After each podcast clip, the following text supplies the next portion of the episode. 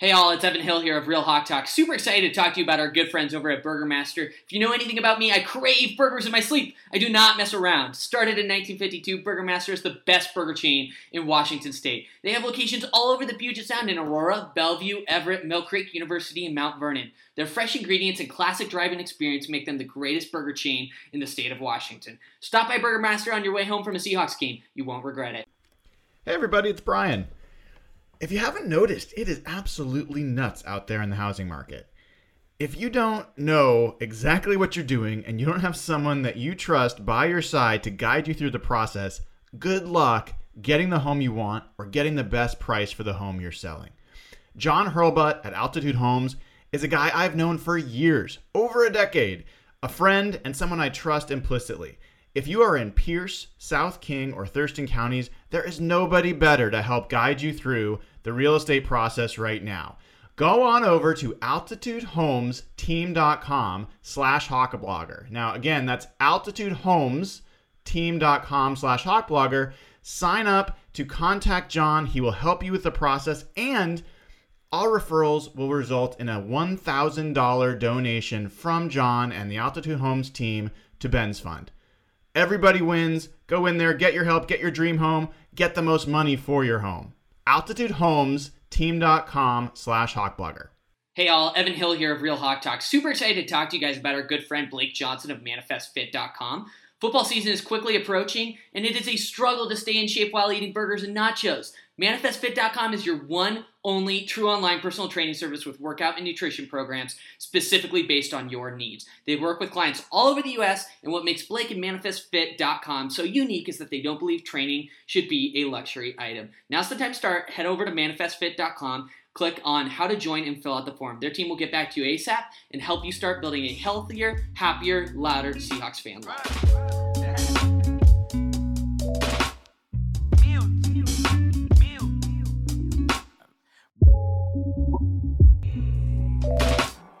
Hello, everybody, and welcome to the 160th episode, I believe. Is that right? Yes, of Real Hawk Talk. This is Brian Nemhauser at Hawk Blogger on Twitter.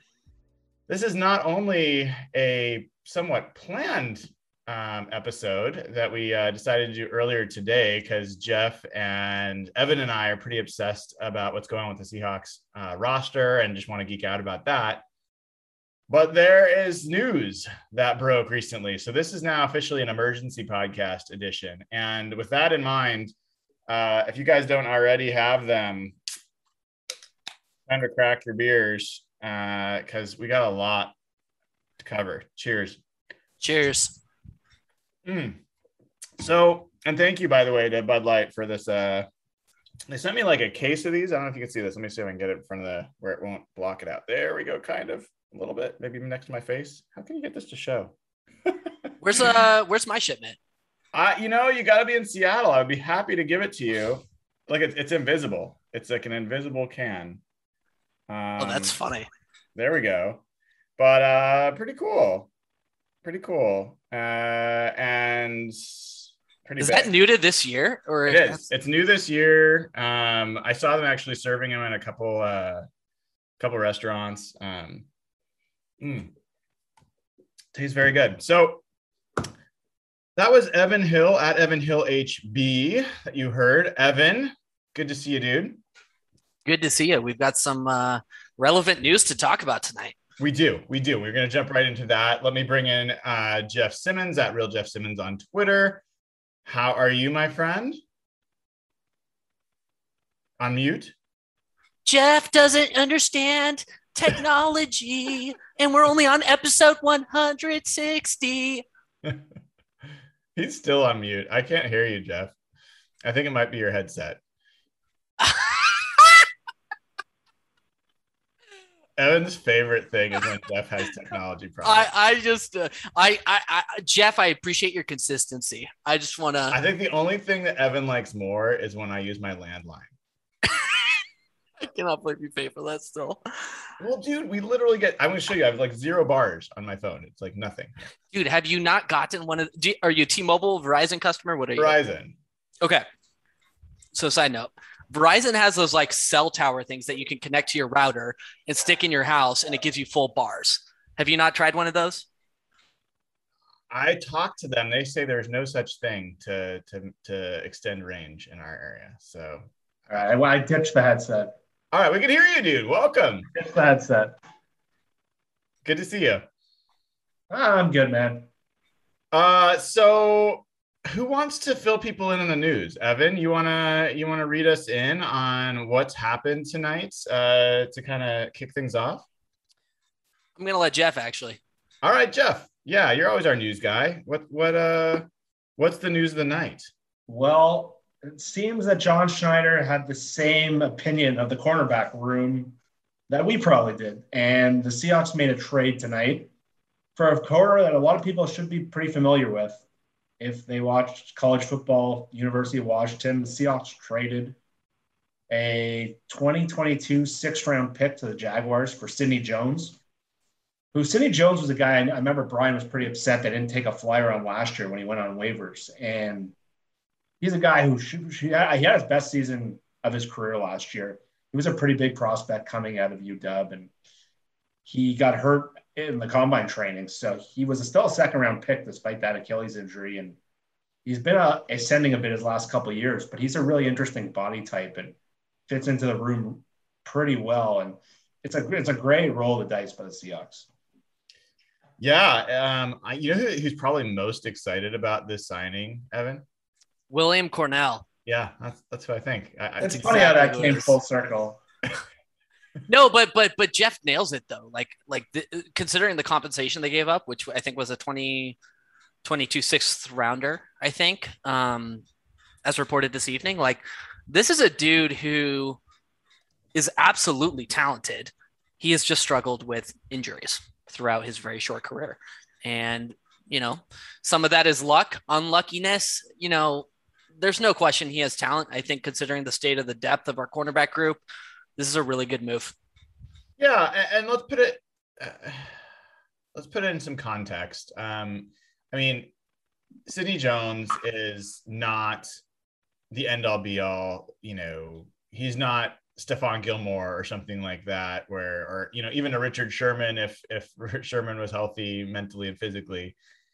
He is a guy that's had injury problems. He's on a one year deal. Um, and by the way, I think his contracts I'm looking at it now is 1.75. So uh, a bit of a, a bit of a contract addition, but they have space for that. Um, but he's he was a first round pick talent that went in the second because of an injury and has made plays when he's been healthy.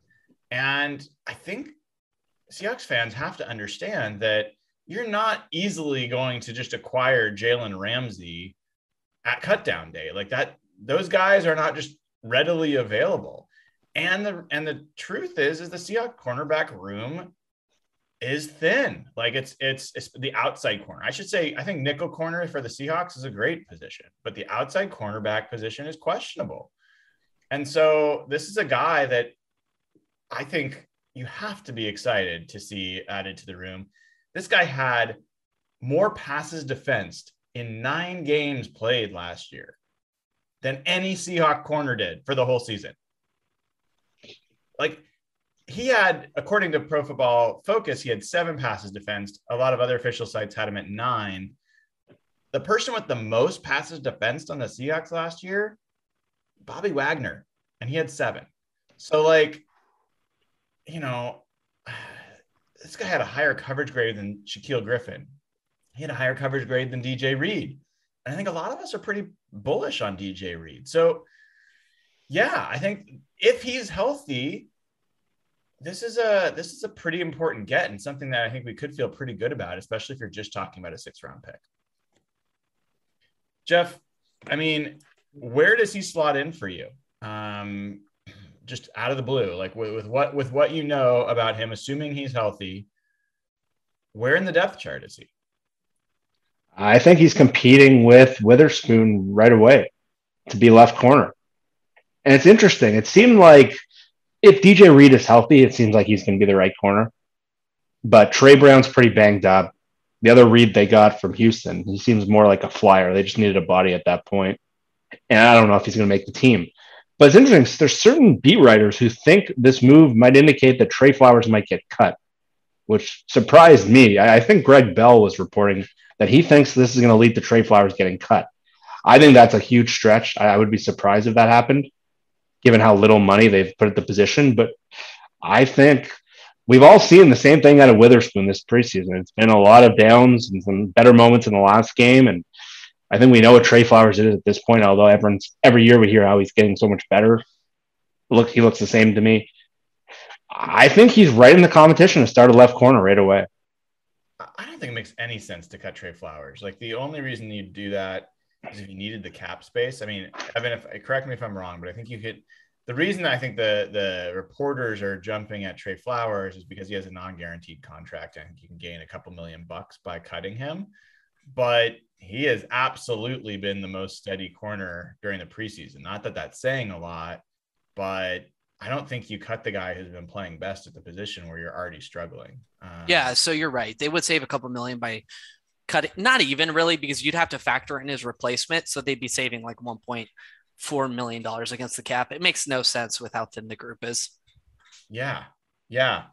I mean, let's talk ideal for a second. Let's say he's healthy. Let's say that he comes up to speed and he's playing well who are your top two corners that you want to see out there on the outside? Evan, do you have a, a point of view on that? It's got to be Witherspoon and Reed, I think. Um, I'm just not fully bought into Tre Flowers' development. I think he's a, a probably a career level starter, which is which is fine um, considering his draft, you know, his draft status. But guys, I'm probably setting myself up for expectation failure here, but I'm really hoping Witherspoon is a massive addition this year. They need him to step up in this group and and lead those young dudes, uh, you know, on the outside. Um, a lot rides on him this year, frankly. That's interesting, Jeff. I mean, I don't know where you are on this, but I certainly was hopeful for Witherspoon coming in. I think he's played meaningfully better the last game, and yeah, I was pretty hopeful with what I saw. But you know, I'd be fine. DJ Reed for me has got to be one of the guys, and then I think I'd like to see Sidney Jones if he's healthy. Between the the two of them, you know, between him and Witherspoon, I'd rather see Jones, you know, be out there. So I, I think this might end up being a starting cornerback. I don't know what your thoughts are on that, Jeff. Yeah, I, I said it right away. I think he goes right into the competition, and I think Witherspoon's had a pretty bad preseason to the point where they had to bring in better competition than Tre Flowers, and that would have been one of the worst cornerback groups in the NFL, to be honest, if they didn't make a move, and still might be. But what's going on with Witherspoon is he had trouble making plays in the first couple games. And it seemed like he was giving way too much cushion. And in the last game, you start to see plays on the ball and pass breakups. And that's a huge, that's a huge turning point for them because we know what Flowers is. Flowers sticks with the receivers and he's always around the receiver, but he doesn't make plays on the ball. And we saw it a little from Witherspoon last game against third string receivers, but he needs to start for him to win the job. He needs to be a lot more consistent, and that's been his issue his whole career. So if Jones can come in and play right away and be a guy who can make plays on the ball, pass, get past deflections, that would be a big help. So, um, another bit of news about Sidney Jones, or at least some some context, I mean, he's had four interceptions in the last two seasons. Uh, I'm pretty sure that would be the most interceptions of any Seahawk corner in the past two seasons, and that's without playing two full seasons. So, you know, for as many times as we've gotten really frustrated at Seahawks corners for not turning their heads, not making plays on the football, not turning the ball over, Sidney Jones isn't just a good cover guy. He's he's been a playmaker when he's been out there. Um, so look, the this doesn't mean that that all problems are solved, and his Achilles injuries are real. Like uh, from every, I was trying to read up on it, but it was another Achilles injury last year that put him on IR. So, you know, this is not a guy that's played a lot of full seasons in the NFL. And I don't think you can count on him playing a full season this year.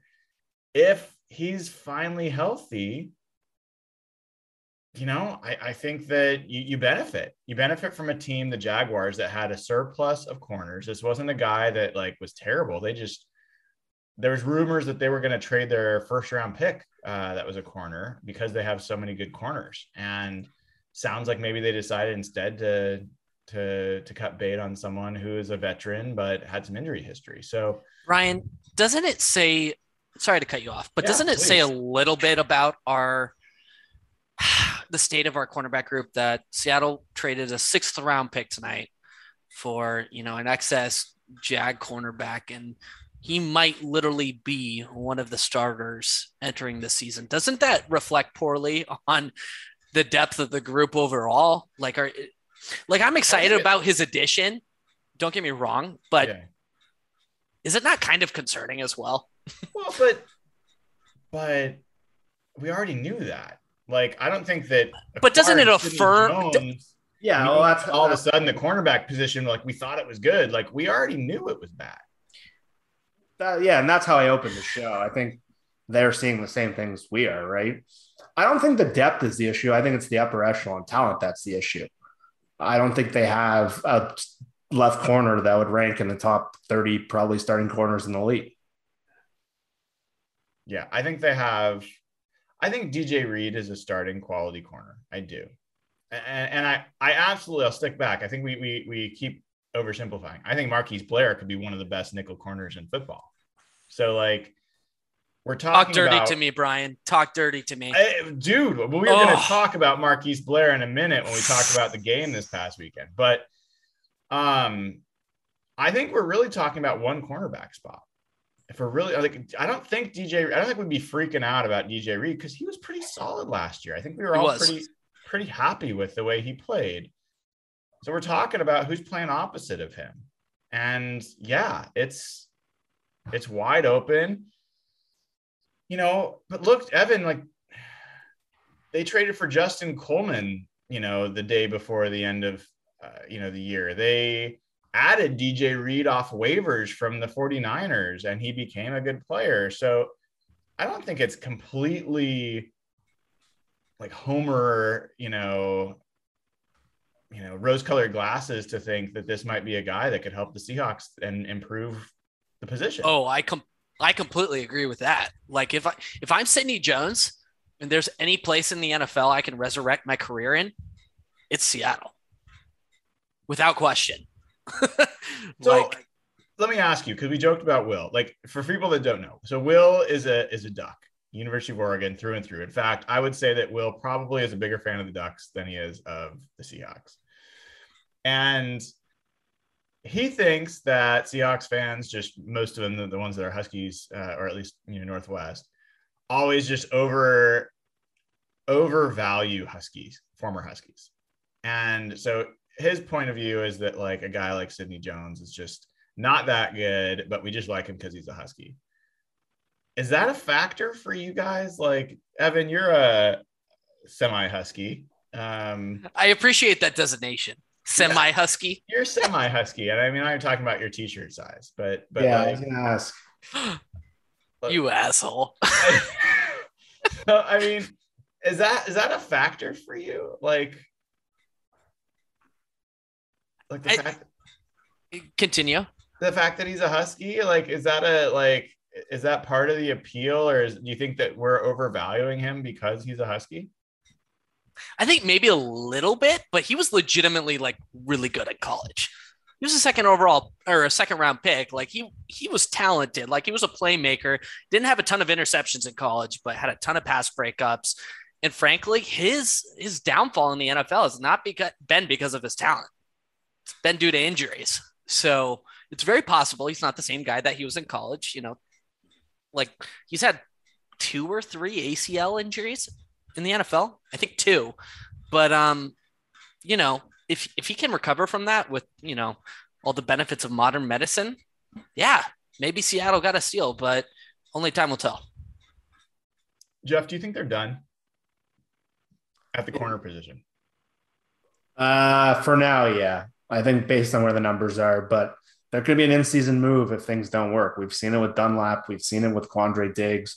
where they just didn't handle position groups well enough and they had to make further moves, whereas Tedric Thompson or Bruce Irvin and Benson Mayowa.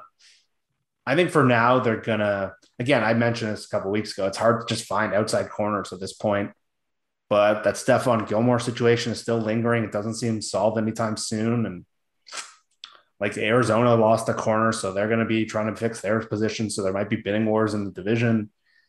So I I think for now they have the, enough bodies to get by, but I'm sure if they're not happy after four or six weeks and they can see an upgrade, we know we know what they they've done it the last two years. They trade trade for Diggs and trade for Dunlap. So you know what's interesting is as much as we're wringing our hands about the corner position, which we should, like, hundred percent. We'll talk more about that in a minute, but I was on just randomly. I joined a conversation with a bunch of 49ers fans today um, about their roster and asked them what their largest position gaps are, like where their biggest concerns are. And besides quarterback, which we, you know, we can all acknowledge for them, um, is corner, you know, and uh, if they've got two good starters, but there's not a lot behind them. And, you know, now you go to Arizona and the talk is, I don't know if it's official yet, but the talk is Malcolm Butler may retire.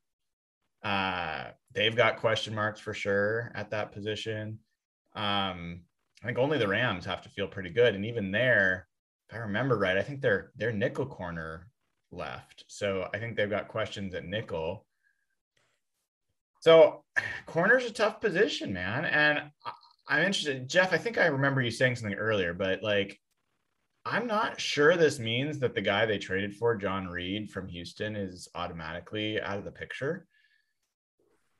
Uh, you know, if I'm, I have to pull up the roster for a second here, but um, uh, they would potentially gain back the seventh round pick that they yeah, it was it him. was conditional on him making the team. So I mean, so he could be a practice squad stash, or Tre Brown could go on IR for a bit. Yeah, I'm looking right now. So yeah, like they're not going to get rid of Marquise Blair, DJ Reed, Ugo Amadi, Tre Brown. Like Tre Brown could go on IR, right? Um, we don't know his, his situation. For people that don't remember, uh, IR now is only a three game absence, so it's not like the end of the world. So that really, it's either Tre Flowers, Witherspoon, or Reid that would go. I, I think it's got to be Reid. I, I, I just can't see them moving on from Flowers, or maybe they'd move on from Witherspoon, but that seems like I don't know. Yeah. Yeah. I don't know. I, I mean, probably makes the most sense that they move on from Reid, get the seventh round pick back, and essentially instead of a seventh round pick for Reid, they traded a six for Sidney Jones. I think. Yeah, that's that's, and you can maybe get Reid back on your practice squad. Yeah. Yeah. Yeah. So, um, all right. I mean, and and as far as the trade compensation, and you got you guys have any concerns about like I, I personally was really hoping it was going to be a running back. The Jaguars needed a running back. I was hoping that they traded one of our surplus at running back, but it's a six round pick. Does that give you any pause? No, do that trade hundred times out of hundred. It's funny you mentioned that, Brian. Can we talk about Rashad Penny for like one second? Yeah. Well, that's. I think we're going to talk about him for more than a second. But go. Yeah, on. that's an important conversation to have right now. For like a straight up pick swap, what's the minimum you would take for him? I would take almost anything for him. Yeah, I would. You would take, take like a 2022 seventh rounder. Yeah, I think I would. I mean, I, I wouldn't be happy. I, would be. I'd love to see like a fifth round pick. Would be would be nice. So you would take anything is your answer. Well, yeah, because ultimately he's going to leave in free agency anyway, and then the comp pick will probably be lower than a fifth rounder. So I don't think it hurts your team this year if you have to rely on Alex Collins more or some of the other backs you've got. Um, I agree with you. I'm just curious to know like where you draw the line with him.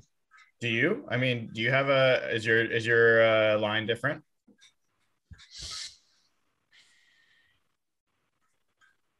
I don't know.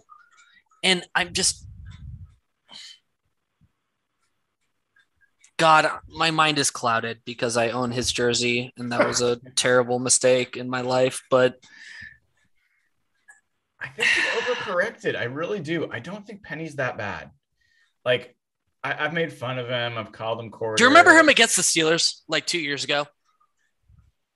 I don't know if I do. The breakaway runs he had against them. Oh, yeah. I mean, I remember him against the Eagles. Yeah, and the Vikings. He had a really good game against the Vikings. The, the Rams. Like he's not a bad player. He like not the, at all. The game that that he like cost you a, a nipple. Like um, like he. Did you say I, a nipple? Why? Yeah, he cost God you a nipple. He cost you a nipple. Um. So so yeah. I, I, why are you so like down on him? He just hasn't. I know he hasn't played a ton of snaps in preseason, but it's like he just hasn't performed relative to like Alex Collins, who was showing off. I know Travis Homer hasn't really done anything in preseason either, but like this whole this whole program's philosophy is around is built around always competing. And if we truly believe in that, if Pete Carroll truly believes in that, is Rashad Penny not the odd man out here? Is Alex Collins not making this roster? I just have a heart. It's less about Rashad Penny to me and more about how well Alex Collins is playing. Yeah, like, but you're making a an either or where there is. Yeah, that's what I was going to say. Tell me more. Well, I'll jump in here. Yeah. This is one of the few benefits of BBK being injured is that Nick Bellore has moved to linebacker and is going to play as the he'll probably serve as a double fullback slash backup linebacker, which allows you, if you want, you can keep five running backs. Before you probably would have had to keep five with Bellore. So Carson, Penny, Homer, Collins. Who's Dallas. the other one? Oh, Dallas. Yeah. I think I, I think that's a lock unless unless they're able to trade one of those guys.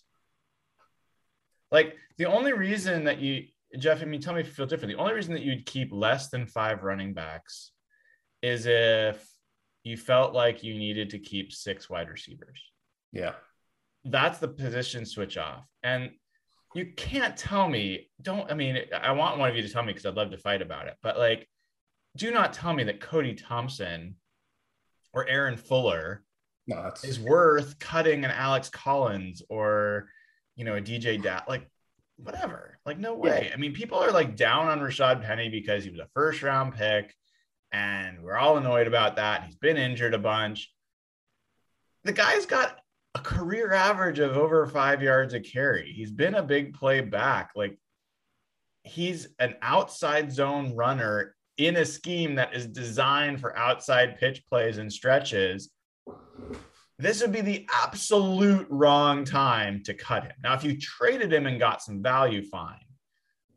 But cutting him would not only that, but it costs you two million in dead cap. Like, there's no way. Like, why would you do that? I, I don't I don't get it. Evan's looking at the cap situation because he, he, he wasn't. Yeah, and to add what you said, like I see a lot of people fighting for Cody Thompson or Aaron Fuller there is no team in the NFL that would probably pluck them if they got cut tomorrow. Those are guys you can easily put in your practice squad if you are high on them. You can keep them as like the ghost roster guys. Penny would get picked up, waiver claim by multiple teams. Most likely. I mean, he's just worth more. I mean, there's so many stupid GMs out there, and they value people that were first round picks just because they're first round picks. Sure. Sounds, sounds familiar. Right.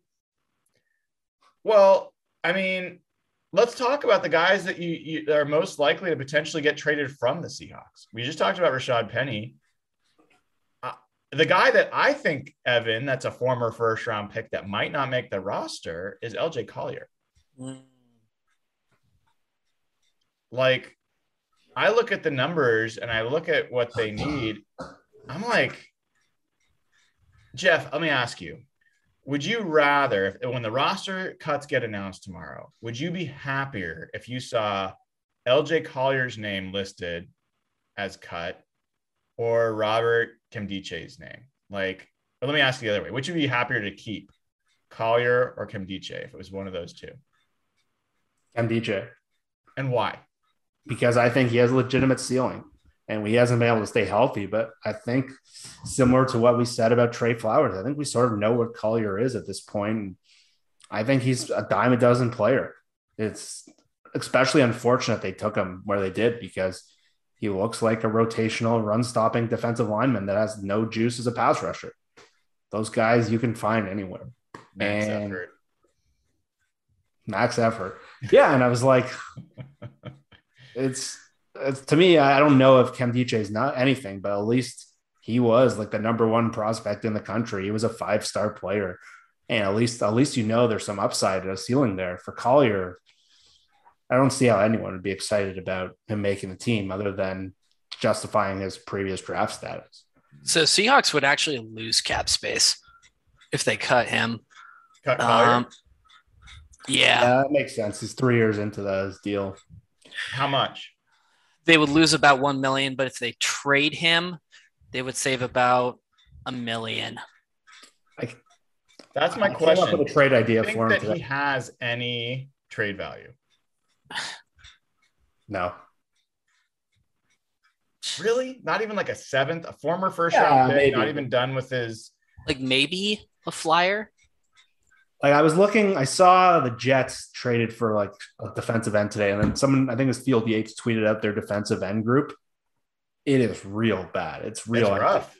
Like the Jets don't. The Jets are rebuilding defense. They put all their picks into offense. If I, I know- were the Seahawks, I would try to work out a deal of Collier for one of their receivers because they have Denzel Mims, who's like their sixth string receiver right now, or because they have Corey Davis, Keelan Cole, Elijah Moore, and Jameson Crowder. So they have Denzel Mims as their fifth string receiver. They got to have someone else. That's who I would be targeting for a Collier trade. Guys, I know we make jokes about this all the time, but it's absolutely horrifying seeing LJ Collier's like contract profile at age 26 going into his third year in the NFL. That's just really depressing. It was a bad pick. It was a bad Jesus pick when it was made. Yeah, look, look, we the two guys we just talked about were two very predictable bad first round picks that turned out to be very bad. Well, I mean, this is this is a product of what I think has been a really flawed draft philosophy from Schneider. You know, Jeff, you and I have talked about this a ton, but Schneider will he will look at a draft and where there's a deep position group, he will let it run off the board and go after the thinner position groups to make sure he gets what he needs. You know, the the the the, the cream of a very thin crop. Like and so LJ Collier, I mean, you even hear him say, it, like, we wanted to get one of the pass rushers before they were gone. Like, that is a just, I think that is a super poor principle. And I think it's bit them time and again. Like, they very well could have lost out on DK Metcalf with that draft philosophy. And they Yeah. happened to, to go in and get him at the end. But imagine what we'd be saying if they didn't get DK Metcalf in the second round and they drafted LJ Collier in the first and, you know, some other dude in the second. Like, yeah, I, I think, I think it is a, it was a Tim Ruskell esque pick, you know? Yeah, it reminded me a lot of Lawrence Jackson, who Ruskell did draft. Yeah. So, all right. Collier, I think all of us are like, hey, if they can get any trade value, fine. Right now, I have him making the roster, um, but just barely. And I went back and forth between him and Kim Kimdiche. I think Kim Kimdiche being injured. And then I think Geno Atkins, guys, like assuming he's available, I think they sign him after the first week of the season. And then I think they cut probably Collier. Like, I don't think you're going to cut Rasheem Green. I don't think you're going to cut Kerry Hyder Jr. or Bryan Mone or Al Woods. Brian, do you want to explain that? Why they'd sign him after the first week of the season? Go ahead. I was going to ask you if you wanted to explain it. Yeah, no, I mean, so so I think um, for folks that don't know, uh, veteran contracts are guaranteed uh, for the full season if they're on the roster that first game, that first week. But if you sign them after the first game of the season, their full season contracts are not guaranteed. So that's why you sometimes see this happen with the 2013 Seahawks, where they cut Clinton McDonald and miraculously were able to get him back. Um, and uh, and he was a big part of that run. So um, it does happen. Um, it's possible Geno Atkins will get picked up by someone else before then, but he may just be like happy to wait and come back um, after that point. So you guys want to talk 53 man roster? you want to talk this last preseason game? Jeff, where's your head at? I think we should. I think we've been pretty down. I think we should talk about the preseason game first. That will lead okay. into because I think there was some pretty. I think Brian, your whole mentality seemed to turn after watching that game. It did. It did. I mean, there's a bunch of reasons for that, but before I, I've been talking a lot. I mean, what were your impressions? What were your takeaways from that game, Jeff? Um, a drastic change from what we'd seen the first two games. But more importantly, I think there was three players. I'm going to say even two players. That one of the worst parts of just the first couple games is just no one was really flashing, other than like Rasheem Green or Curhan, the right tackle. They just looked like they had a hopeless roster. But when you saw two guys, Marquise Blair on the first snap of the game, getting into the backfield in a run stop, and then the touchdown. But seeing him and Dee Eskridge, just their athletic ability and just like their eye popping talent compared to what we had watched those painful first two games where they just looked dreadful. That just completely like was like a shot in the arm to me. Just seeing those two guys almost just move. They look athletically completely different to the other guys playing those positions. And Brian, I thought you said perfectly with your article this week, just like Ugo Amadi, very solid, very reliable cover player. But watching what Blair can do just as like a weapon, he is completely putting him and Jamal Adams in his defense at the same time like there's a lot of exciting things going on. And then you see what Eskridge can do compared to like a Freddie Swain. And we talked about the bottom of this group so much. Eskridge is just a completely different athlete from a speed perspective and from a route running perspective. You can see why they liked him so much. I don't know if he'll make it through the season. We know we know his age and all the questions with him, but just seeing those two guys we really haven't seen play much, completely, it was like a shot in the arm to the whole Seahawks team for me. I mean, Evan, what what wins in the NFL? Like it is twitchy, explosive, instinctive athletes that just jump off the screen. It is a Tyreek Hill that like yeah. everyone just it's like, holy crap, how do you deal with that guy? It is, you know, a, a Jalen Ramsey or you know, um, you know, the, these guys that just jump off the screen and you're like, they're a handful. Yeah. You've been a huge Marquise Blair fan, and I'm telling you, that guy, I don't care who it was against. The difference between him and the other guys that were on that field was the size of the football field. It was a huge difference. And I think that bodes really, really well for how he's going to impact the season. I think people forget that Blair has that like big hit swagger. Like coming out of college, he was a like there were plays people compared him to Kam Chancellor.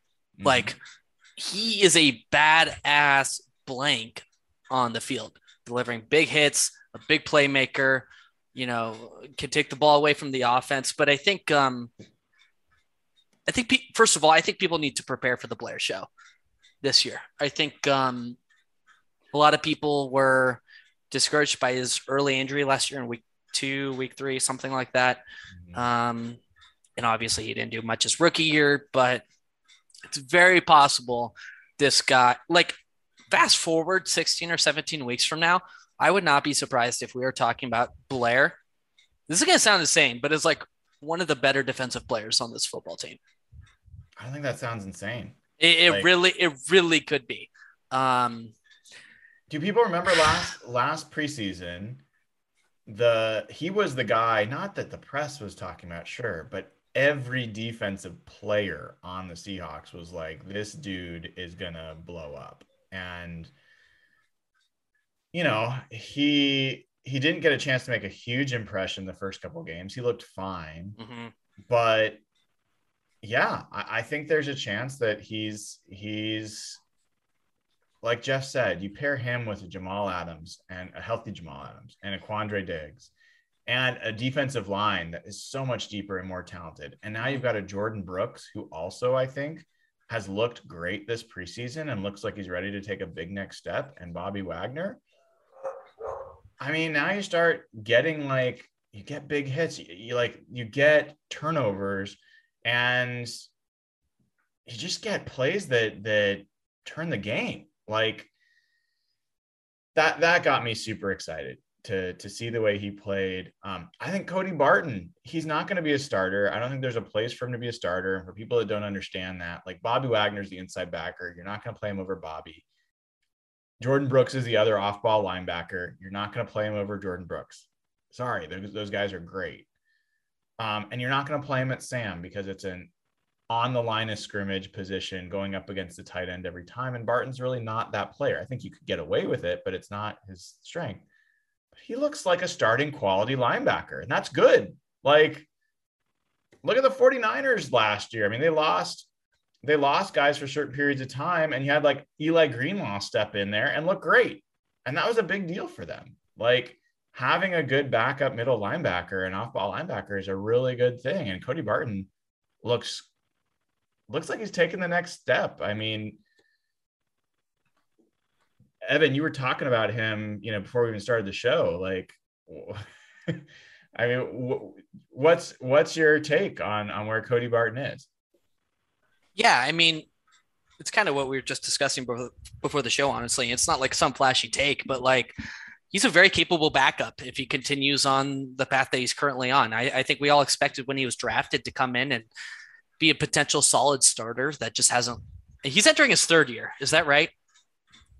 Uh, His third year. Yes. This is his, So, yes. yes. I want to say third year. Yeah, Yep. this is the best Same preseason. DK. Yeah, this is the best preseason he's had, best training camp he's had. Um, I don't really see a starting spot for him, but you know, like Brian, you said, you can never have a good, good, you know, too many good enough players on this team. But I think the one defensive player we're not really talking about, guys, is Darrell Taylor. Okay. What what jumped out to you about Gerald? twitchy, looked fast, got to the quarterback, created pressure, um, had a sack. I don't know if he had two sacks. I know he had one sack at least. Like that is a player that if he steps in this year and can be disruptive, all of a sudden, I think the the ceiling for this defense increases pretty significantly. He's one of those players with an incredibly high ceiling that I think if um, you know, they can solidify him technique wise because he's a little raw coming out of college, then it could be a big boost for this defense. Yeah, what did you what did you think of of Taylor's preseason overall, Jeff? I think he's flashed. I think he's got a lot to learn. I think there's going to be quite a big learning curve if he's going to be your Sam backer early on. I think as a pass rusher, you can see his quickness off the ball. I think he said it multiple times, and you saw last game. He needs to like flatten out his pass rushing. He keeps going around the quarterback. And last game, we saw him do the proper move, and you saw how quickly he got into that backfield when he had that sack. That was there aren't a lot of people who can do what he did to do that sack. So I think there you can see why the Seahawks liked him. You can see the athletic skills. I would, if I was running the team, I'd rather him just be a defensive end and then work him in, have him focus on that, and then develop him as a linebacker later. But you can see what he does well, and you can clearly see what he, he's going to struggle with, and that's point of attack stuff, playing the run, setting the edge. But man, if he, like what Evan said, there's a lot of different kind. Of, I remember I used to talk about this with Brian a lot when they were in the playoff. Last time they won a playoff game, they I think they played Green Bay. If you look at a lot of guys who were on that defense, there was not there was Clowney and there was Bobby. There was not a lot of fast ascending athletes on that team. It was a lot of filler. There was Shaquill Griffin, and there was before that there was all kinds of guys. Delano Hill, and like Rasheem Green was maybe their most explosive edge rusher. Now you have Jordyn Brooks, you have Darrell Taylor, you have Marquise Blair, you have Jamal Adams, you have a pretty good rotation at the D line. Other than corner, you got Poona up the middle. Other than corner, which has all the questions we talked about, there is a lot of interesting athletes on this defense. And it's a pretty good turnaround considering how much they had to turn over the roster coming out of 2017, where we had years with Barkevious, Mingo, and just KJ was a little older. KJ was so sound, but their athletic ability on defense to me is really exciting when all, you can get all these guys on the field. Yeah, I mean, I think I was thinking about like which of the guys that could really change the ceiling for the Seahawks season, and which of the guys that could really take a huge step forward um, and, and become impact players. Jordyn Brooks has got to be high on that list, right? Yeah, like he's a guy that you just don't know exactly how good he can be but he was pretty damn elite at college, you know, and and and the way he impacted those games, and he looks like he's ready to take a step forward and not just be a good player out there, but be a, a game changing player. Be really big deal um, if he can be that good and not just good. Um, I think that we're seeing two guys at the Sam position that offer pass rush that's super interesting. Alton Robinson is another guy that you have to talk about. Like every single time, even last year as a rookie, and now every time Alton Robinson steps on the field, which for whatever reason he did not get as many chances as any of us would have wanted last year to do that. Well, he always seemed to make plays. So I mean, I think those two guys have a chance to really impact the team, and and that's not even talking about, you know, Kerry Hyder, who you guys know I'm, I'm a huge fan of, um, and and some of the other guys that are out there. Well, it's interesting. A lot of people were studying Denver last week because they played all their starters, and there was a quarterback competition going on. So I know a lot of like film people and uh, non-Seahawk people were studying the Denver tape and I can't tell you how many people I saw tweet this or just talking around the league. They said the one thing watching the film of Denver was Jordyn Brooks. And I've someone had like a five clip things where Jordyn Brooks just made plays that like a lot of people just can't make. Like I remember we were comparing him to Patrick Queen and we were all like going crazy about that. I think Brooks is like a tier up from Queen already, and he hasn't even hit his ceiling yet. So I was wrong about that pick. And Brian, I'm surprised you haven't even brought up Phil Haynes yet, who coming out of that preseason game, like there was some interesting stuff in that game. Uh, I mean, we haven't switched over to offense. You brought you you brought up Marcus Blair, and we had to talk about him for a little bit. D. Eskridge, we got to talk about D. Eskridge, and we'll definitely talk about Phil Haynes in the offensive line and, and center in general. I know Evan is dying to talk about his favorite player, who he's getting a jersey for now, Kyle Fuller, but that's that's a little bit later. Um, Eskridge, like I got to repeat this because it's going to keep coming up and over and over again. I actually rewatched our our draft day reaction when Jeff, you, Nathan, and I watched as they picked Eskridge, and we were all like hoping for Creed Humphrey to be the name, or like Nathan wanted to trade back, and and I gave the the pick an F, which I knew was going to live in infamy no matter what. And I tried to explain it then, and I explain it now. Nothing to do with Eskridge had everything to do with position value and what I thought they could do with Creed Humphrey. While I still think it was a huge freaking mistake to not take a center at that spot, I'm excited. I am thrilled about what I've seen from Dee Eskridge.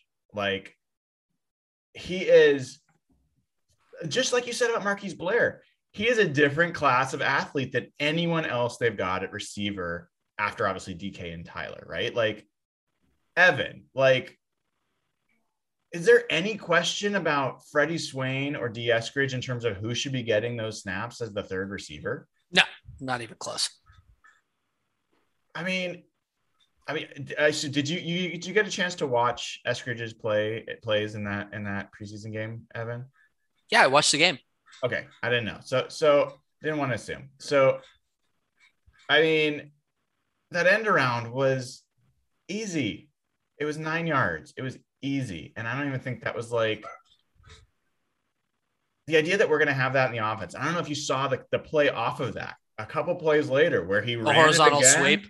They faked it and they handed mm. off to Alex Collins, who got like six or seven yards the other way. Mm. That's going to be freaking difficult for defenses to deal with. And I, think they can do that with DK Metcalf at times. I think they can do that with Tyler Lockett. I think they can mix and match those guys. They're all capable of making plays with the ball in their hands. And that doesn't even that wasn't even with Russell Wilson as the trigger man to make play action off of those plays and make throws. Like I think Eskridge is going to be potentially like a breakout star. Like I like you know, I I think I don't think that's crazy to say. A lot of it has to do with whether he can stay healthy. But I mean, do you think that's crazy to say that that we could be talking at the end of the season like Eskridge is like one of the top rookie receivers, uh, you know, in the NFL? I don't think it's crazy. I think what makes him unique is that they they're going to have a very specific role for him. That what I think it makes him really valuable is how well he's going to complement DK and Lockett, because the Seahawks don't have a dominant like space player. And if you looked at Eskridge film, that's what he was good.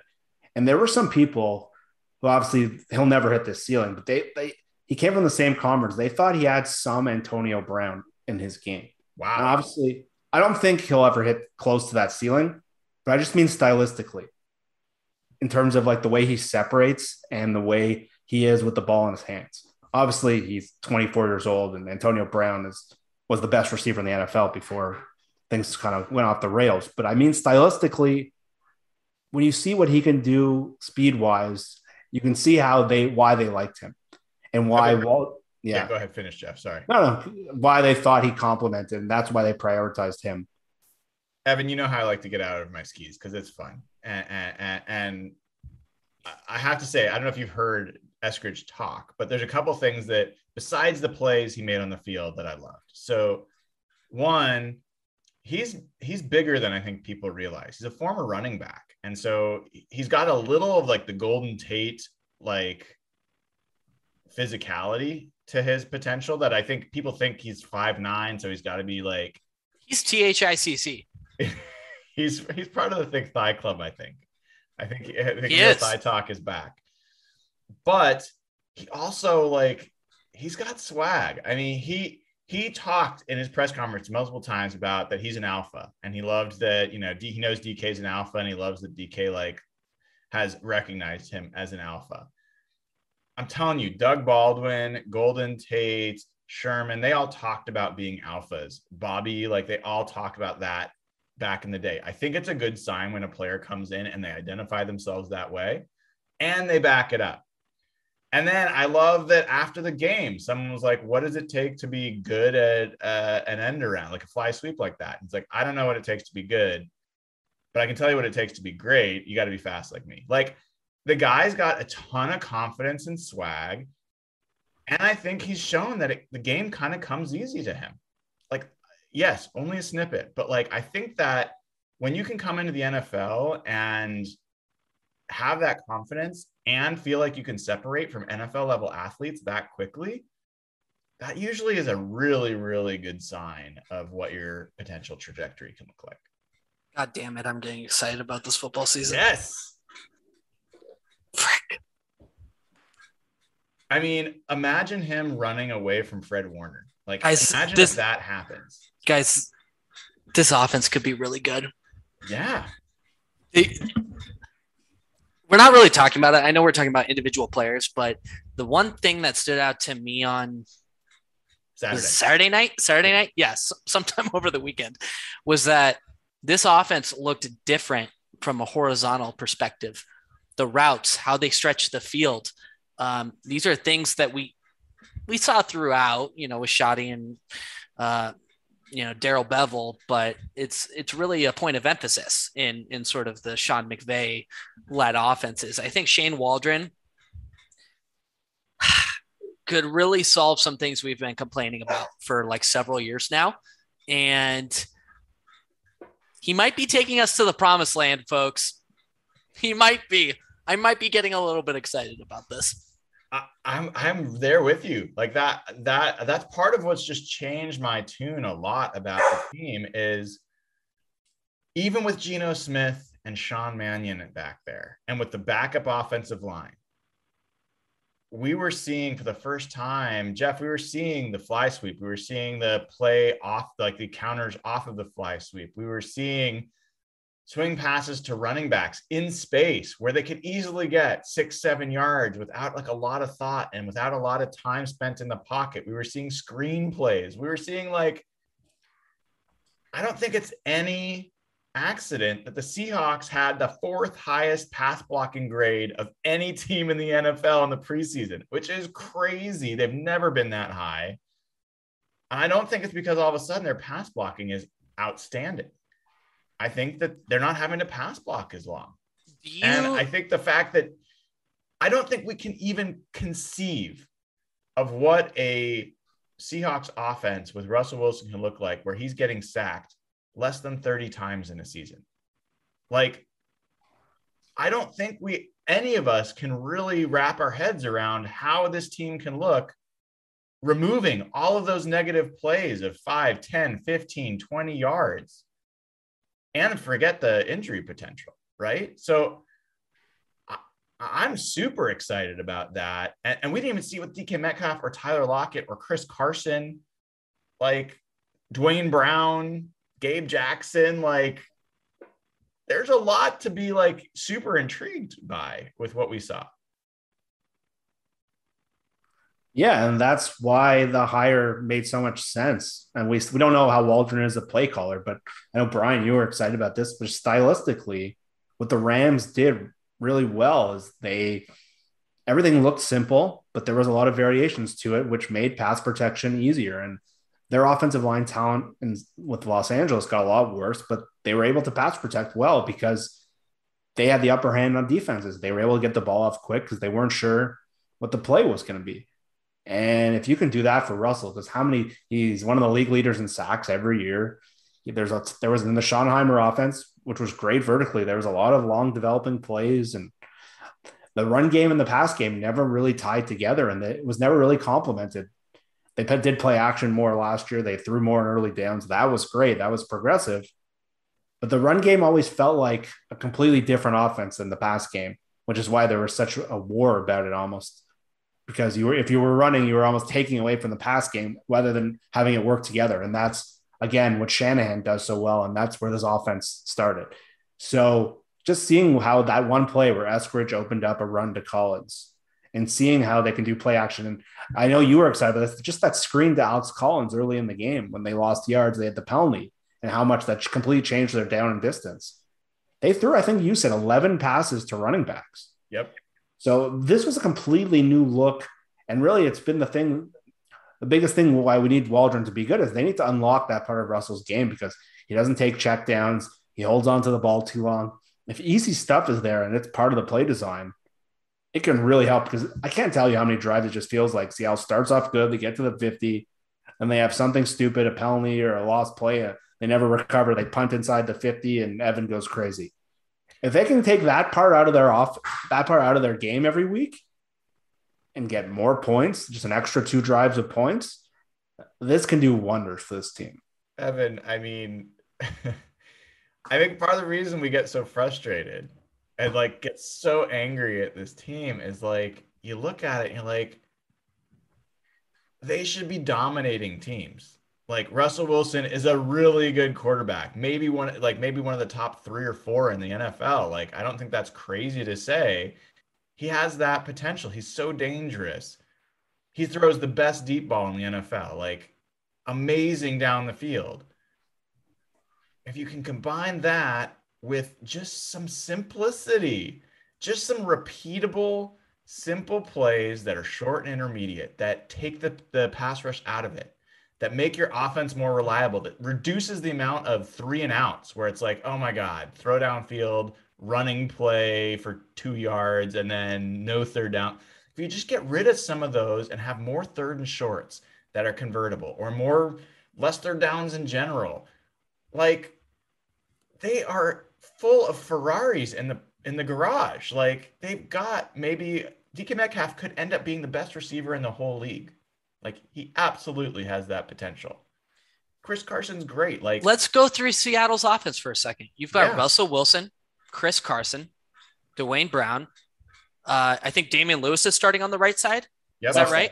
Left, Left side, Next or sorry, Duane. on the left side. Yeah, you've got. Actually, we're not going to talk about center for a second. We've got Gabe Jackson and Brandon Shell, who was a stud last year. Gabe Jackson is also a stud. You've got DK Metcalf, Metcalf Tyler Lockett, um, D. Eskridge at wide receiver three, and Gerald Everett. Is is is that the best offense in the NFL from a talent perspective? Up there. Tampa. I think it's up there. I mean, it's hard to. It, it depends on like if you're talking, you know, entire. Are they at group. minimum top three? Yeah, I, I- don't think there's a way I'd say it is I don't think that there's a point where you say like there's a real weakness on the skill position perspective. Like This offense should dominate this year. I want to see them put up 40 plus on the Rams. oof, I want to see. Jalen Ramsey become DK Metcalf's personal bitch. That's what I want to see. I think that I think the matchup between DK Metcalf and Jalen Ramsey is one that by itself has a huge impact on on the I want to see Jalen Ramsey holding DK Metcalf's pocket as he e- exits the freaking locker room. That's what I want. That's what I want to see. in the belt I want I want this offense yeah. to have an alpha type personality. That's what I want. I want that. I want the Legion of Boom, but on the offense. Jeff, is it? I mean, this is this is uh, you know, pushing the. the I- was never a big Todd Gurley fan. I'll just put that out there. I think Todd Gurley was fine, but I never thought he was special. I think Chris Carson is a more talented back than Todd Gurley. Tell me, tell me what. Tell me. I'm guessing you disagree. Tell me why. Like, what would it be about Todd? What is Todd Gurley back when he was healthy? What did he do better than what Chris Carson does? pass catching. Peak Todd so? Gurley. Yeah, peak Todd Gurley was one of the best pass catching running backs in the league, and he was so good in space. And they just ran a lot of their off. He was their main weapon on offense, and just in terms of like yards after contact, Carson's right there. But Gurley was so good with the ball in his hands in space on like a screen play, third and ten. Carson's still developing that. Carson has the skill set to do it. Because when Gurley was in peak form at Georgia in early years, he was so dominant that let's let's uh, put a pin in that and get back at the end of the season. I I, I I'm not afraid to put that out there. I, I think Chris Carson in this offense could put up numbers um, the level of what Todd Gurley did. Um, so, but let's okay. We, we we've avoided it a lot. We've talked all the good things. Center's a, a shit show. Um, Kyle Fuller, good run blocker, had some good run blocks in this game uh, once again had a pass blocking grade from PFF under 30. And this is not unique. He has consistently been a shit show as a pass blocker. It sounds like he's going to be the starter. Ethan Pocic is coming back. Ethan Pocic is no one that any of us are super excited about either, right? Meanwhile, Phil Haynes, I mean, you guys give me shit all the time about Phil Haynes and being on the Phil Haynes bandwagon. And who knows? We'll see. But he ends preseason as the third highest rated pass blocking offensive lineman, tackle, center, guard, any of them in the NFL. Third highest grade, 85, I think an 85 pass blocking grade. Gave up zero pressures in 73 pass blocking snaps this preseason. Zero. This is a guy that had upside. This is a guy that Duane Brown was talking up after like three OTA practices or you know whatever it was as a pleasant surprise. And a guy that played his first NFL game in a divisional round matchup in Green Bay in the playoffs and held his own against a very good defensive line in Green Bay. So uh, Jeff, this just this drives me nuts. Like it drives me nuts. It seems so obvious to me. Like, why would they not be? They've had Phil Haynes snapping. Why not even open it up for him while Ethan Pocic's been out of like being a guy that can compete with Kyle Fuller at the center spot? Like, imagine how differently we'd feel about this line if Phil Haynes was stepping in at center. yeah, I'm completely dumbfounded by it because it seems like Pete just every year we're like they got to play this one guy more, and Pete can't seem to figure it out. And you, everyone who's watched the show probably remembers my opinion of Branden Jackson. Kyle Fuller to me is the offensive Branden Jackson, where he just like does the right thing. He does. He's he's situationally sound, but just has zero ceiling as a player. He's just a low feel, low ceiling and low floor player, which to me is the worst. And Fuller reminds me of that. So I can't understand what I'm missing here because we saw him play Aaron Donald last year in that road game, and it was an absolute mess. We've seen him play in the preseason against, they didn't play one type A, like I think Bradley Chubb played for, but nothing in the middle that resembled a type A kind of player game wrecker. They got to play him against DeForest Buckner week one. So I'm terrified of that position. He reminds me of Branden Jackson. I don't know what I'm missing here because he just looks like a practice squad level player. Like Pocic at least was league average for a while last year. He can be a stopgap. We saw what he did well and what he needed to work on, but we were excited that he was an upgrade over what they had had in the past. But whew, Fuller, I don't know. You, yeah, we joke to you about Haynes because he's played like two games in three years, but thing isn't wrong. Like he looks like a sound offensive lineman who's physical, who's most importantly, he's just a technician and he's got power. Like you saw him blow guys up off the line. And if their whole thing was to get their best five linemen on the field, I used to yes. be their thing. To me, this is a no brainer. Like the, the ceiling of Haynes versus Fuller, Fuller, you're just hoping doesn't screw up. I think Haynes could be a good, like if Gabe Jackson got hurt and Haynes started, I think they'd be fine. But to have all three of them, and Damien Lewis is a guy I think is going to have a monster year. I think he's going to jump off the page this year. So if you have Lewis, Haynes, and Jackson in the middle of your offensive line, that's by far the best group they've had since the Super Bowl years yeah, I, Evan, I know how excited you are about Kyle Fuller. So I know this is a, is a tough conversation for you because you, have been standing Kyle Fuller all preseason. Um, but seriously, the, the, some of the debate happening on Seahawks Twitter is do you shift Damien Lewis to center because he has started an NFL game at center and play Haynes at guard? I personally would rather keep Lewis where he is and play Haynes at center, which doesn't sound like an option right now, but um, between those two choices, if they were choices, do you have a preference? Absolutely. You keep Damien Lewis at right guard. You do not take him left out guard. or at left guard at the position of development that he's been focused on for the past couple of years. There are players and options available at center. Austin Reiter, for example, is still a free agent. There are players you can trade for at center the Titan Center was released today. There are tons of options they can make at center. What what disgusts me most about the whole offseason approach to center is not even related to really Ethan Pocic outside of let me put it this way. So Ethan Pocic was injured for all of training camp. Okay. So who was Kyle Fuller competing against for the position? Nobody. Exactly. Brad Lundblade.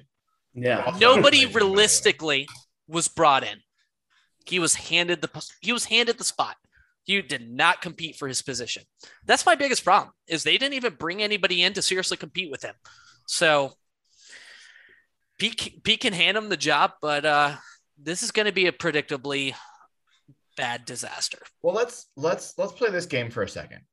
I mean, I really wanted Creed Humphrey last year or, or like at, in the draft. That's who I wanted them to pick. And Creed Humphrey looks like he's going to be a good center, maybe a great center. Like, but that means you don't get Eskridge. So if you could right now, if you could snap your fingers, I want to hear from both of you on this. If you could snap your fingers and have Creed Humphrey as your starting center, but not have Dee Eskridge, and instead you're depending on the Penny Harts and the Freddie Swains and maybe a later draft pick that's a receiver. Who knows? Which do you think would get you more confident in the Seahawks' ability to be great this year? Evan? I don't understand your snaps. I'm snapping. The magic is occurring. Creed Humphrey is Seattle starting center That's what you do, without question. Jeff. Yeah, no, no, no brainer. Creed Humphrey to me raises the ceiling more than a third. rec- And I, again, if you watch the reaction of when the draft pick happened, I said I like Dee Eskridge. I think he's a good player, but I thought Creed Humphrey was a first round pick. I was stunned he was even available. In like everything I read, I thought he was going to go end of the first round, early second at the latest. I thought you had something ha- fall in your lap. And to me, a good offensive lineman raises your ceiling a lot higher than a third receiver. Yeah. Ironically, it's it's a little tougher for me just because I think Eskridge looks so great, but I do think that you can get a closer approximation to what he'd give you in a Penny Hart than you can to what Kyle Fuller is going to give you at center.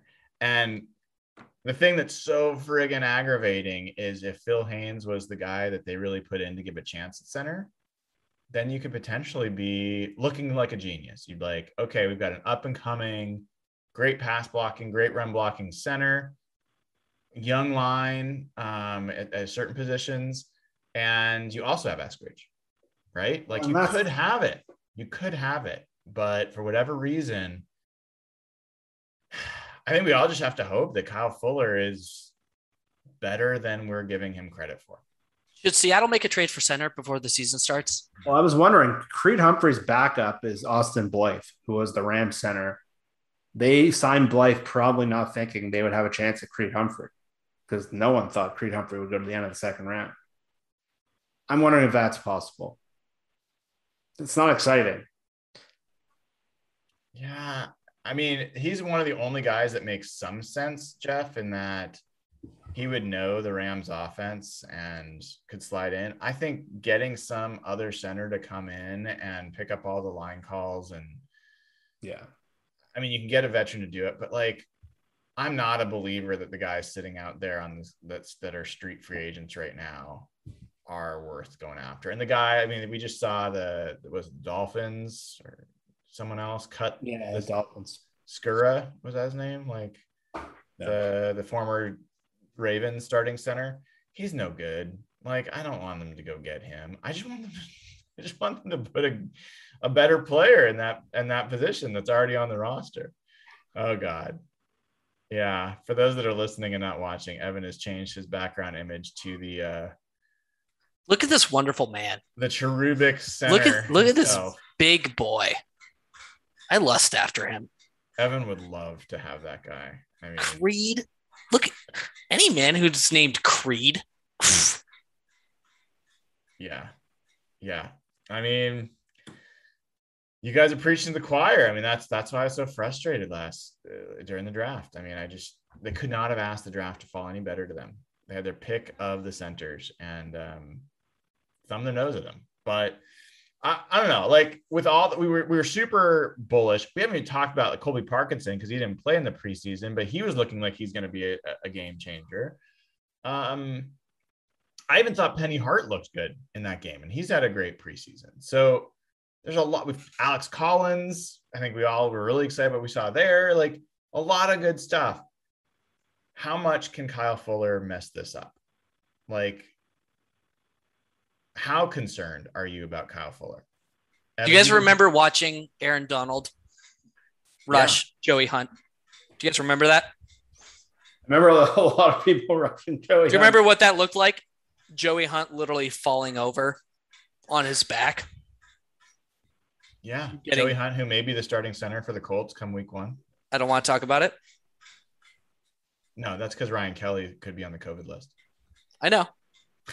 It's just crazy. Um, good centers are underrated. I know Brian and you and I share this opinion, but like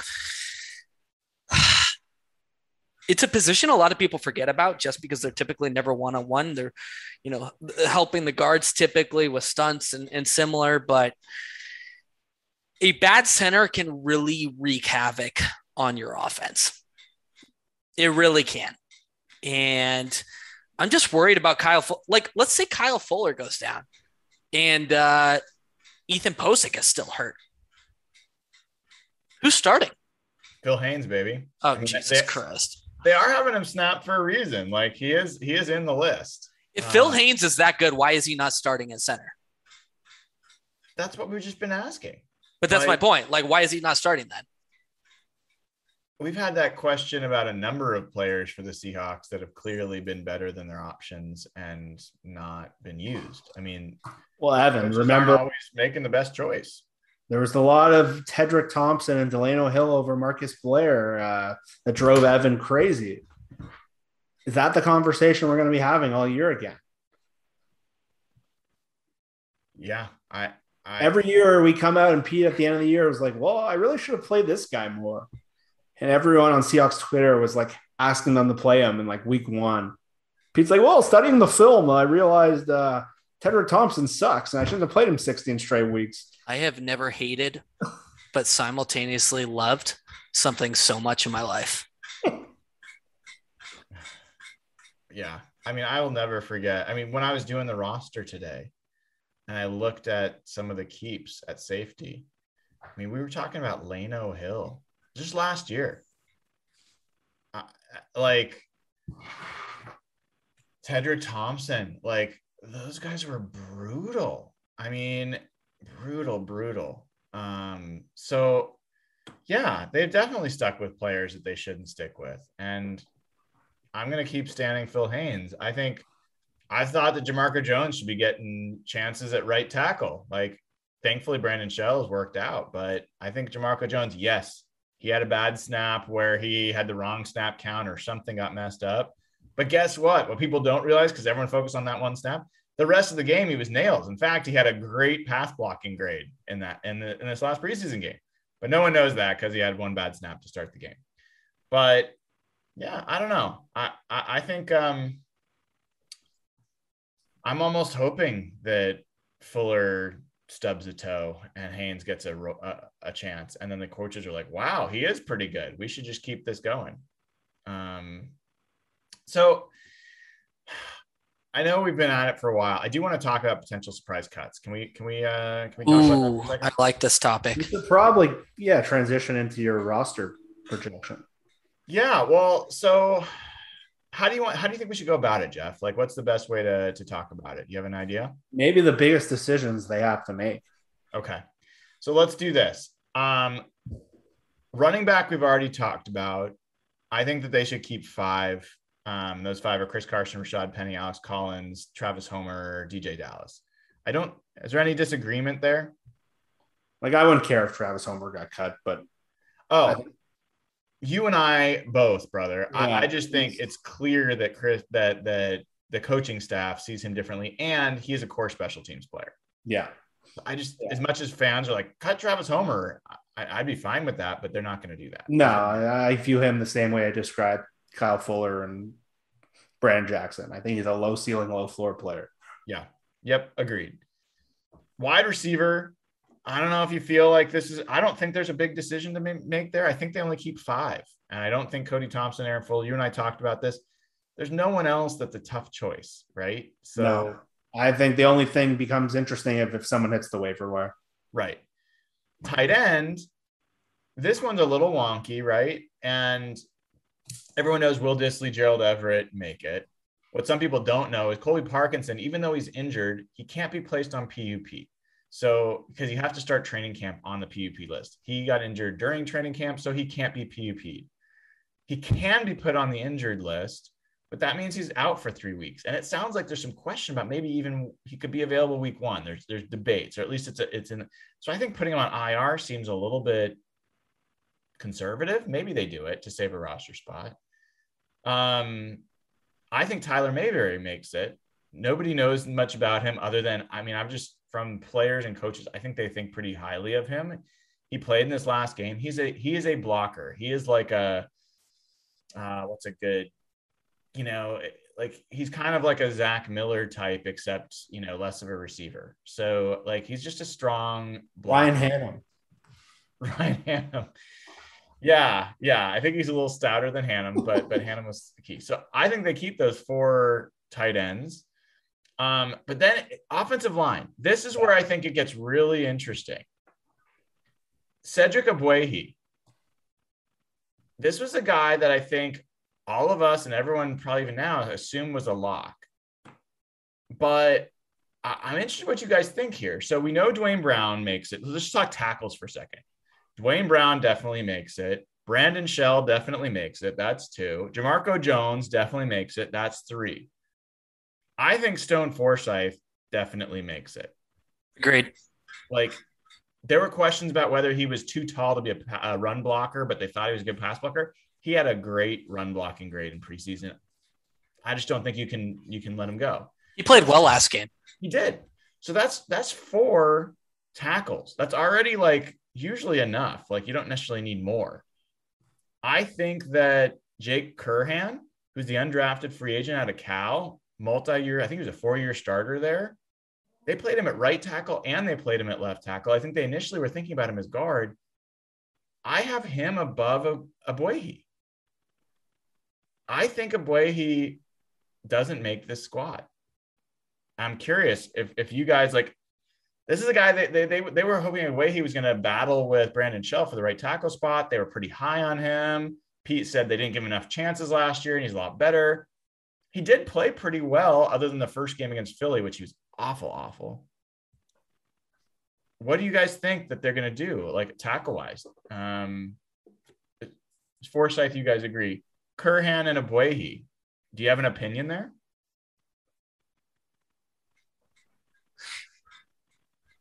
I don't think they would cut Cedric. Okay. Why? They just extended him. Like from a contractual perspective, it really wouldn't make a ton of sense. Um, I they think did they use would. a void year on him. From what I understand, it would be three hundred and fifty thousand dollar. Yeah, if they cut him. you're right. Is any of that base salary guaranteed? Do we know? You would know better than I would. I mean, I'm going to go the other way. yeah, I think building a roster and you can have a rookie undrafted free agent for four years versus a one year player who's almost 30 years old. Mm-hmm. And if they're at the same level, you got to take the rookie because you're risking losing a guy you might have for four years at dirt cheap and who showed something versus if Jamarco Jones can fill in a right tackle. I think you're just, I don't think that's a smart way to build a roster. That's how you end up with holes the next year. well, and guys, Brandon Shell's not on a long term deal. No, Right. last year of He's in his exactly. So, I mean, right tackle is a position you've got to be planning for. We talk about left tackle with Duane Brown. Right tackle is a question mark in the future as well. I think having two guys, having a Curhan who's potentially waiting in the wings at right tackle, you've got Jamarco Jones and and Forsythe, who could be your left tackles in training. Like, I think it makes a bunch of sense. Um, but I think it would be a I think it would be a surprise for a lot of people if if uh, Ogbuehi um, doesn't make the team. The other guy that I don't have making the team right now is Jordan Simmons. Uh, I mean, from a, a guard position perspective, you got Damien Lewis, you got Gabe Jackson. Obviously, they're going to make it. Um, Phil Haynes, I think, is close to a lock to make it. That's three. Um, and then Ethan Pocic, if he's a backup, he actually can play guard. So that's four guards. plus Jones and Curhan. And Jones also has played guard. Curhan, I think they actually were playing at guard, but ended up moving to tackle. So I think they already think he can play guard. So again, Ogbuehi does not play guard. So I think that's another point in the favor of Curhan. Um, I, that would be pretty exciting if, I mean, Curhan actually graded out pretty well. He's played both left and right tackle. He's played guard. Like that could be a pretty good story. Undrafted free agent for the Seahawks. Uh, played in a you know power power conference and uh, multi-year starter. They could have find a could find a diamond there. Uh, we talked about defensive line. Um, obvious ones that are going to make it: Carlos Dunlap, Poona Ford, Al Woods, Bryan Mone, Benson Mayowa, Kerry Hyder Jr., Rasheem Green. Those guys are obvious. Um, LJ Collier and Nkemdiche, we talked about. I think Jeff, you and I are on the same. I think we're in the same boat. I would rather them keep keep a guy like Nkemdiche than Collier. I think they're more likely to keep Collier, so I have them cutting Nkemdiche. Um, Wow, I'm kind of surprised to hear that actually. He hasn't played, and I think they have more invested in Collier than they do in him. Uh, I think he has higher upside than Collier for sure. But yeah, I mean, you could your expectation. So tomorrow, Evan, your expectation is what? That they're going to cut Collier? No, I think they keep him. Yeah. Not saying it's the right move. I'm yeah, just saying I would think- I would rather the other way, but I think the injury makes it much more likely that Collier makes it. And they say, "Sorry, you couldn't stay healthy." We would have liked to see. That's that, that that's where I am as well. Um, and then I mean, those are the big questions. And then I think you get into cornerback. Can I ask you one real quick question Yeah. on the defensive line? We haven't talked a ton of about a ton about him, but um, and I and I don't think he's going to be cut. But what are your guys' expectations for Kerry Hyder this year? Brian, you want to handle this one? I mean, Did I miss a conversation or something? no, No, I Brian. mean, just laughing because I've been a Kerry Hyder promoter. Skeptic? For- Oh, no, I like a he's like the Hyder super fan. I've I didn't know huge- that. Yeah. I I I'm a huge proponent of Kerry Hyder. In fact, I'm going to bring up his pressure stats again to make sure I get these right. But Did you hear his Um, teammates are impressed with him, Brian? what's that? His teammates are impressed with him. They should be. Yeah. I mean, he is he is a high high effort player. He's not. No one's gonna look at Kerry Hyder and be like, "Oh, dude, this guy's an intimidating athlete." Like, he's short and stubby, and he's not particularly fast or twitchy. He is like a high effort player, which I usually am not a huge fan of. But the guy has quick get off and he is relentless and he makes plays. He splits double teams, he tracks people down. And last year he had 55 pressures, 55. And that would have been, I believe, second on the Seahawks. I'll have to pull it up here to make sure. Let me pull up Seahawks. But, um, and that's not the first time I was like, oh, that was just, you know, that was just last year. He's not that kind of player. He had 55 pressures three years ago too for Detroit. Like it, it's not something that he doesn't do. And I think he should be the starting five tech, like um, you know, opposite of of Carlos Dunlap. And let me just pull up real quick. Yeah. You want to know who, who had the most pressures on the Seahawks last year? You guys are gonna love this name. You want to guess before I tell you? He Most missed- pressures on the Seahawks last year. uh, Sacks plus hits plus hurries. Jamal, probably is. Nope. Top two players last year in pressures. They're not named Carlos Dunlap. Uh, not named Jamal Adams. Mayowa, It's not. Jarran Reed is number one with 41. Benson Mayowa is number two with 36. Kerry Hyder had 55. And I just want to double check. He had 437 pass rush snaps. So he did 55 pressures and 437 pass rush snaps. Jarran Reed, it took him 605 snaps to get 41 pressures. So a couple hundred more snaps, 14 less pressures. Brian, where's Poona in there? Poona is fifth on the Seahawks. He had 28 pressures and 430 pass rush snaps. Okay. He did come on toward the end of the season. They he gave was him playing a lot of nose tackle. Yeah, Yeah. exactly. Exactly. So I I just think people are totally sleeping on on um, Kerry Hyder. And if I look in the preseason this year, I mean, he got some snaps. You know, he was good for a few pressures in every game. He's he had a sack in in the Chargers game. Like he's just good for getting at the quarterback. So yeah. Sorry. I'm I'm a I'm a fan. I'm a fan. I almost feel like Dunlap is like falling completely under the radar. Like we haven't seen It's- him, we haven't heard anything about him. We just expect him to be good. I know it's just kind of weird. Like his name never gets mentioned. What's your expectation for Dunlap? Uh, for me, like I'm expecting over like over 10 sacks this year. I think just he'll make a few plays a game that he just has athletic abilities with his size and length that other people just can't.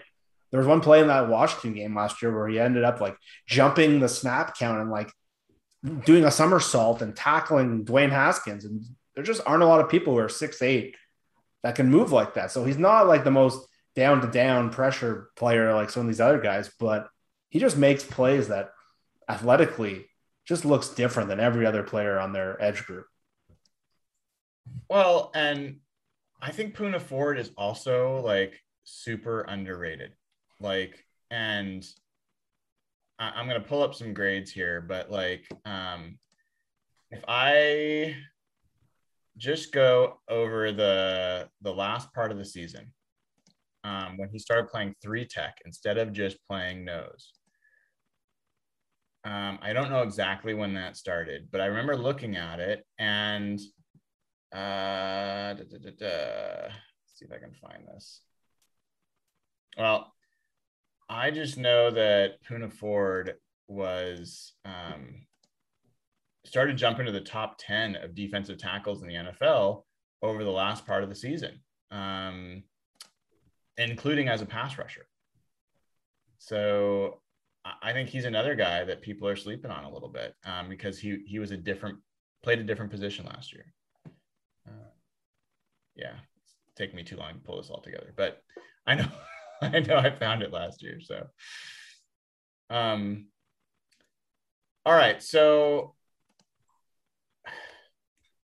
otherwise, like we talked about corner. The only other question I've got is whether like Aashari Crosswell makes it, whether Ryan Neal gets cut, uh, not cut, sorry, put on IR. Um, What's Neal's uh injury status? I don't know, Jeff. Do you have do you have that? I don't know off the top of my head either. Like how severe was It didn't seem major, but wasn't it just like a thigh issue or something? Or or am I hallucinating? I can't even remember. Yeah.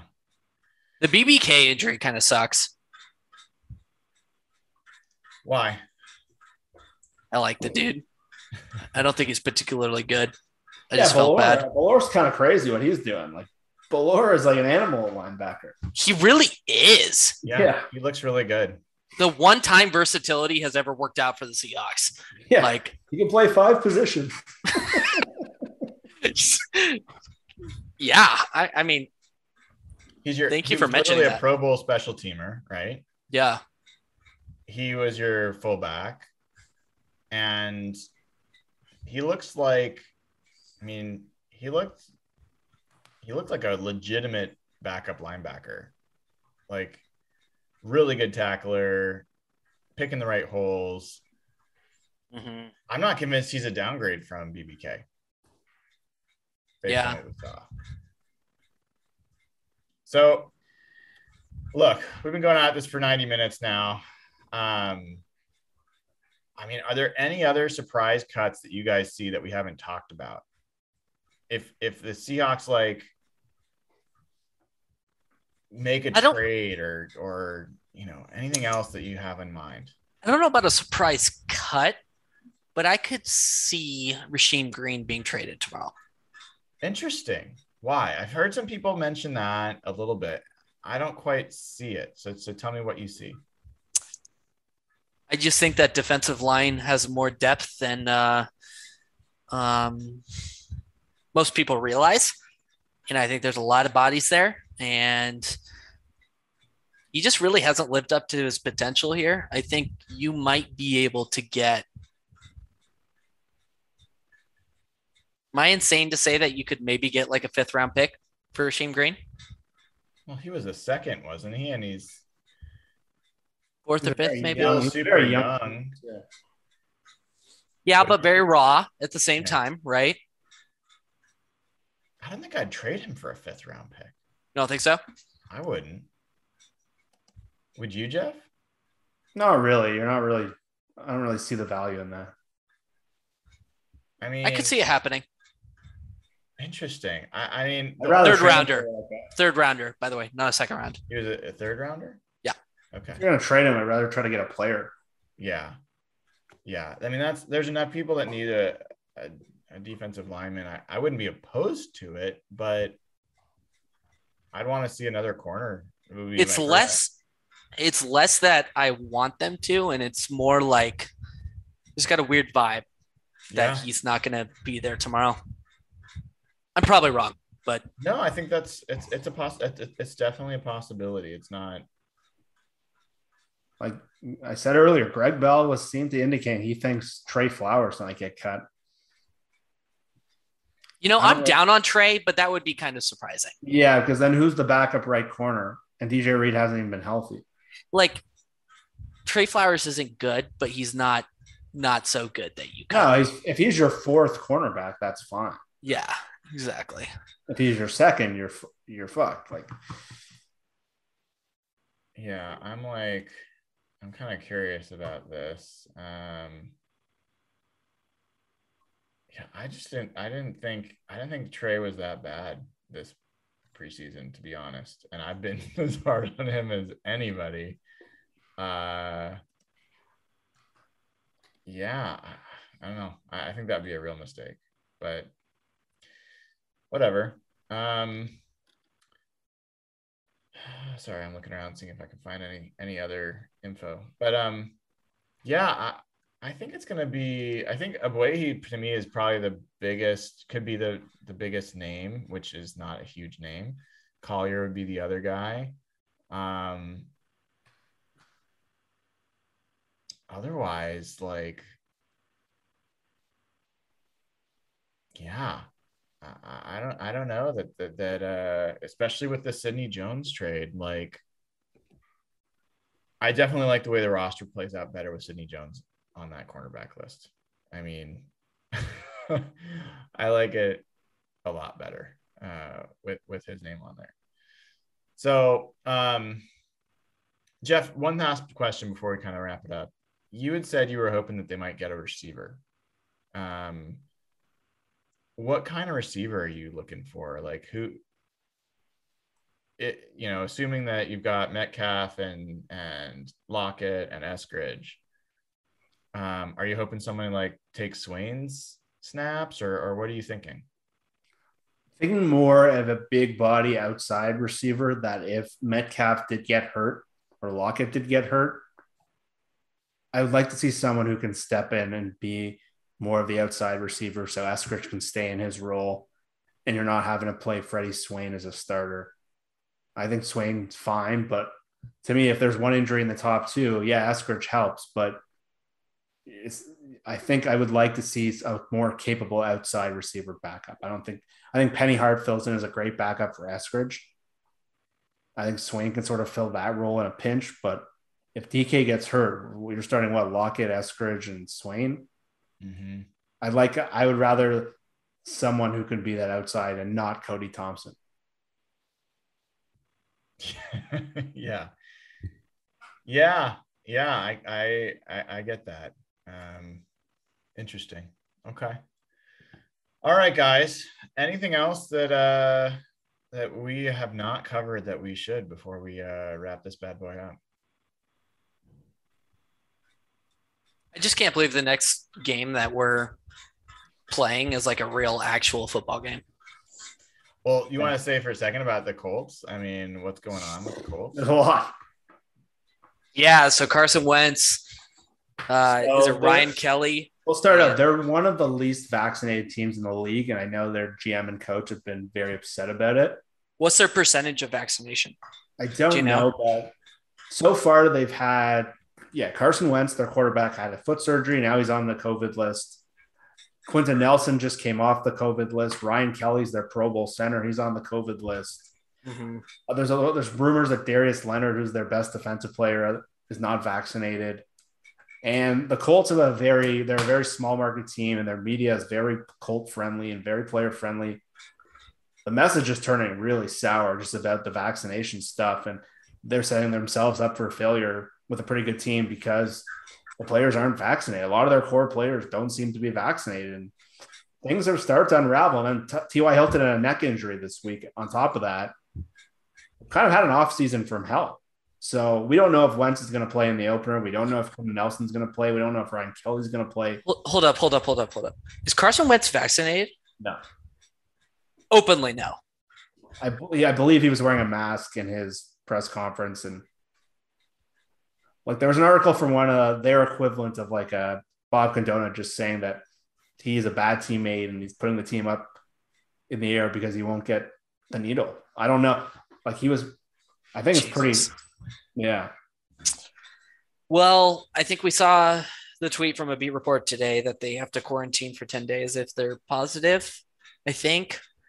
So the game is 12 days away. Um, we're kind of at the point here, guys, where if a player gets, you know, a close contact or a positive, um, it impacts the regular season and availability for games. So this is where, you know, being vaccinated is a legitimate competitive advantage and where we have to give credit to the Seahawks for doing such a strong job. I think they're at 99% or like minus one, one, player. There's one player at last we heard that had, was not vaccinated. We don't know which one. And Tyler Ott, please get vaccinated. What's that? Tyler Ott, please go get your ass vaccinated. Sorry, continue. I think the Seahawks were the only team in the NFL that didn't have any positive COVID tests last year. Yeah. yeah, they were like that. That's not nothing, guys. Like it's a big deal. That's hard. Yeah, tough. They're kicking mean, I, butt on this whole you know pandemic thing. Pete, Pete Carroll deserves credit for that. Yeah, yeah. Yeah, it's crazy. So we should talk about what's coming up. So tomorrow night we're going to be here again. Um, except we're going to hopefully the, the the official deadline is 1 p.m. Pacific time tomorrow. The teams have to turn in their roster, their final rosters. Usually, what happens is you get some leaks ahead of that time of individual players, but they're always like the obvious. We already saw like Darius, you know, Roberson or whatever his name is, the receiver's going to be cut. Well, no shit. Um, there'll be other guys like that, the agents or whatever will beat writers will start sharing out but you don't get the full list until the team puts out their PR announcement with their official rosters. The Seahawks seem to always be like the last team to do it. It's usually two or three hours at, at a minimum after the deadline. But we're going to have a show tomorrow night where we will react to the roster as it stands. Um, usually, part of the reason the Seahawks are late is because they're making trades and they're making like IR decisions and things like that. So we will do as best we can. We're going to be, you know, hopefully late enough that we'll be able to give you a complete reaction to, to the decisions going to be made. And then Wednesday is fun. Wednesday is our prediction show. Uh, we have the whole group, the whole podcast crew, uh, whole Hawk Blogger crew, whole Real Hawk Talk crew has filled out a bunch of predictions, both scheduled predictions for win loss records, when the season's going to end for the team, but also things like you know, how many field goals Jason Myers is going to miss. And uh, Evan's got a particularly strong point of view on that one. Um, how many, you know, receiving yards DK Metcalf's going to have this year. Uh, so we'll go through all that Wednesday. It'll be fun. Um, get the crew together and go through that. So we're three days in a row. Um, you're going to get extra Real Hawk Talk this week, which I know everyone's excited about. And the best. Can I just say one thing? Yeah, yeah, of course. The last time Jason Myers missed a regular season field goal was literally years ago. Literally years ago. That's an accurate statement. Yeah. Yeah. I just want to I just want to make sure that hits home. I know. In your soul. Like a 60 yard field goal last year. Right? Yeah, you're, you're yeah. playing with fire now. Nathan Ernst shitting on that contract from day one. I can't believe Dana said such mean things in that. Uh...